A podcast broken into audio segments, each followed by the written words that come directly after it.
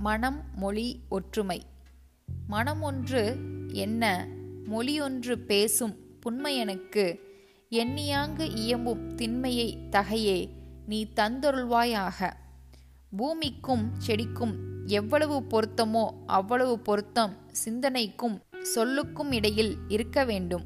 மனிதன் எத்தகைய கொள்கையை உடையவன் என்பது முக்கியமானதன்று. உள்ளமும் உரையும் ஒத்திருக்கும் அளவு உள்ளம் உறுதி பெறுகிறது. உரையானது உயிர் பெறுகிறது.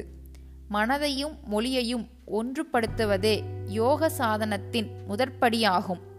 கவி உள்ளொன்று வைத்து புறமொன்று பேசுவார் உறவு களவாமை வேண்டும். திரு அருட்பா